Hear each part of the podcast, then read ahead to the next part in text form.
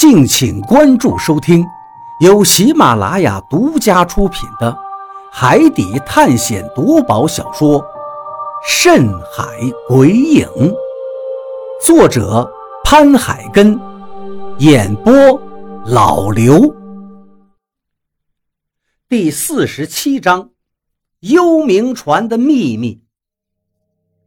鬼船还在下沉，胡子死命地抱着桅杆。但这是在饮鸩止渴，船在下沉，漩涡正在不停地扩大，他一会儿肯定无法从漩涡里面出来。这不是水性的问题，就算是奥运的游泳冠军到了这漩涡里面，也无计可施，只能眼睁睁地看着漩涡把自己吞没。胡子。老贾撕心裂肺地叫了一声，一脚就踹在了老毛的身上。老毛，绳子，把绳子丢过去！老毛好像是这一会儿才缓过神来，伸手抓住了一边的绳盘，就要向胡子抛过去。但是人的力量是有限的，怎么可能在这个时候把绳子扔过去呢？就算是神仙，也不可能把绳子扔那么远。我没有阻挡老毛无用的举动，心里一直盘算着怎么才能把胡子救上来。现在的确是没有什么好办法，就算我现在腰里面拴上绳子跳下去，也没有可能。不说绳子的长度，就是我在漩涡里，也根本没有办法接近胡子的身边。他娘的，你活够了是吗？李海牛的脸上露出了痛彻心扉的神情，胡子转眼间就只剩下一个脑袋了，桅杆也不见了踪影，鬼船已经彻底的沉在了海底。下面发生的事儿，谁都清楚，胡子绝对是救不回来了，他和这个鬼船会一起沉入海底。老毛把扔进海水里面的绳子又拉了回来，只见胡子的脑袋在漆黑的海水中一沉一浮，就再也见不到人影了。李海牛好像是失了神，倒退了几步，坐到了甲板上面，嘴里面还在不断的念叨着：“黄金，都是黄金惹的祸。”黄金呐，为什么要有这东西？人都死了三个了。没等李海牛把话说完，老贾上去就捂住了他的嘴，一巴掌切在李海牛的脖子上面。李海牛根本没有防备，老贾还有这一手，眼睛一翻就昏了过去。来，搭把手。把船长抬回到船舱里面，海牛哥不能再大悲大喜了，我怕他受不住。老贾叫道：“老毛、大禹赶紧上前，抬起了昏迷过去的李海牛，向船舱里走去。都是因为你，如果不是你的话，胡子也不会被猪油蒙了心，见到黄金就走不动路了。”老贾见李海牛被抬进了船舱里面，直接转过头对何洛说道：“何洛的脸上倒是没有波动，只是眼神一直看着那个巨大的漩涡，好像是有所触动。又死人了，距离出发到现在只过去了几天，我们的船上就死了三个人，整整三条鲜活的人命。”说没有就没有，我这才意识到深海的神秘，深海的残忍。二叔以前带着船员出海的时候，不是没出过事儿，但是船员损失很是罕见。我想不通，为什么我出海就不行？这都死了三个人了，难道上天也在阻止我寻找仙山？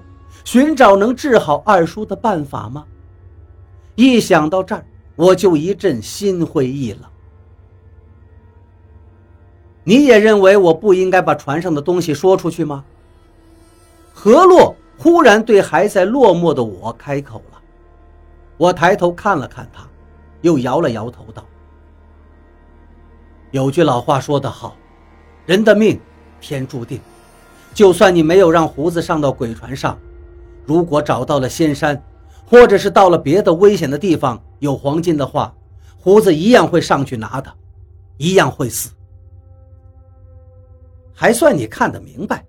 算了，有个秘密我给你说一下。”何洛忽然间眉开眼笑地对我说道：“他忽然换上这样一副笑脸，让我立刻感觉有些不习惯。什么秘密？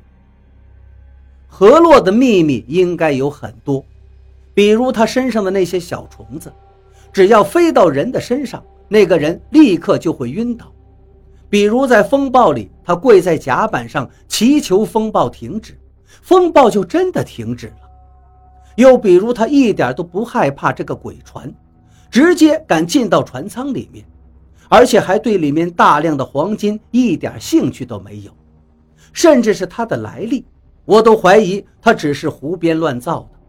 而他出海的目的，绝对不是找自己的父亲这么简单。你不想听的话就算了。何洛见我的眼神闪动。忽然间，有些失落地说道：“我赶紧点点头，你想说什么就说吧，我听着就是了。”他忽然间收起了笑容，接着就坐在甲板上，深深地叹了一口气。那个船实际上不是什么鬼船，那是先辈留下的船，他没有沉没，只是自己潜到海里面去了。何洛的话。石破天惊，什么意思？这船竟然自己潜到海水里面去，潜艇吗？你不相信吗？你不是见我到船上改变了船的方向了吗？何洛接着说道。可我还是不相信。虽然河洛改变了鬼船的航向，而我不能，但是一艘船能自己进到海水里面去，而且还能出来。这简直，这简直超出了我的认知范围。这船已经好久了，你没有看见桅杆上还有寄生的螺壳吗？这就是最好的证明啊！对了，船壁上面好像也有些寄生的螺壳，木料被海水侵蚀了，螺壳竟然寄生在上面。好在船还能在海上航行。何洛看了看我，举起手，接着说道：“看。”我向他的手上看去，他的手上多了一道伤口，虽然现在没有血流出来，可是上面还是有一些残留的血迹的。不是蛋民，这船是不能开的。他说出了这样一句话：“你的意思是，开船的如果不是蛋民就不行？”何洛。点了点头。而且第一次开船必须要用自己的血才行，血不沾在船舵上面，船是不会动的。我深深的倒抽了一口冷气，这更是超出了我的认知范围。我还是第一次听说，开船如果想要船舵听话的话，就要用自己的血。但是回想一下，可不是吗？他手上的伤口还在呢，那艘鬼船只有他能开。我和李海牛都是明明白白的蛋民后裔，但是我俩上去，那船舵就都转不动。再联想一路上遇见的风风雨雨，各种诡异的事情层出不穷。也许老祖宗真的能做出像他说的那样的船，而这些手艺已经随着蛋民上岸。渐渐的失传了，就像什么木牛流马、会飞的木鸟，不也都消失在历史的长河了吗？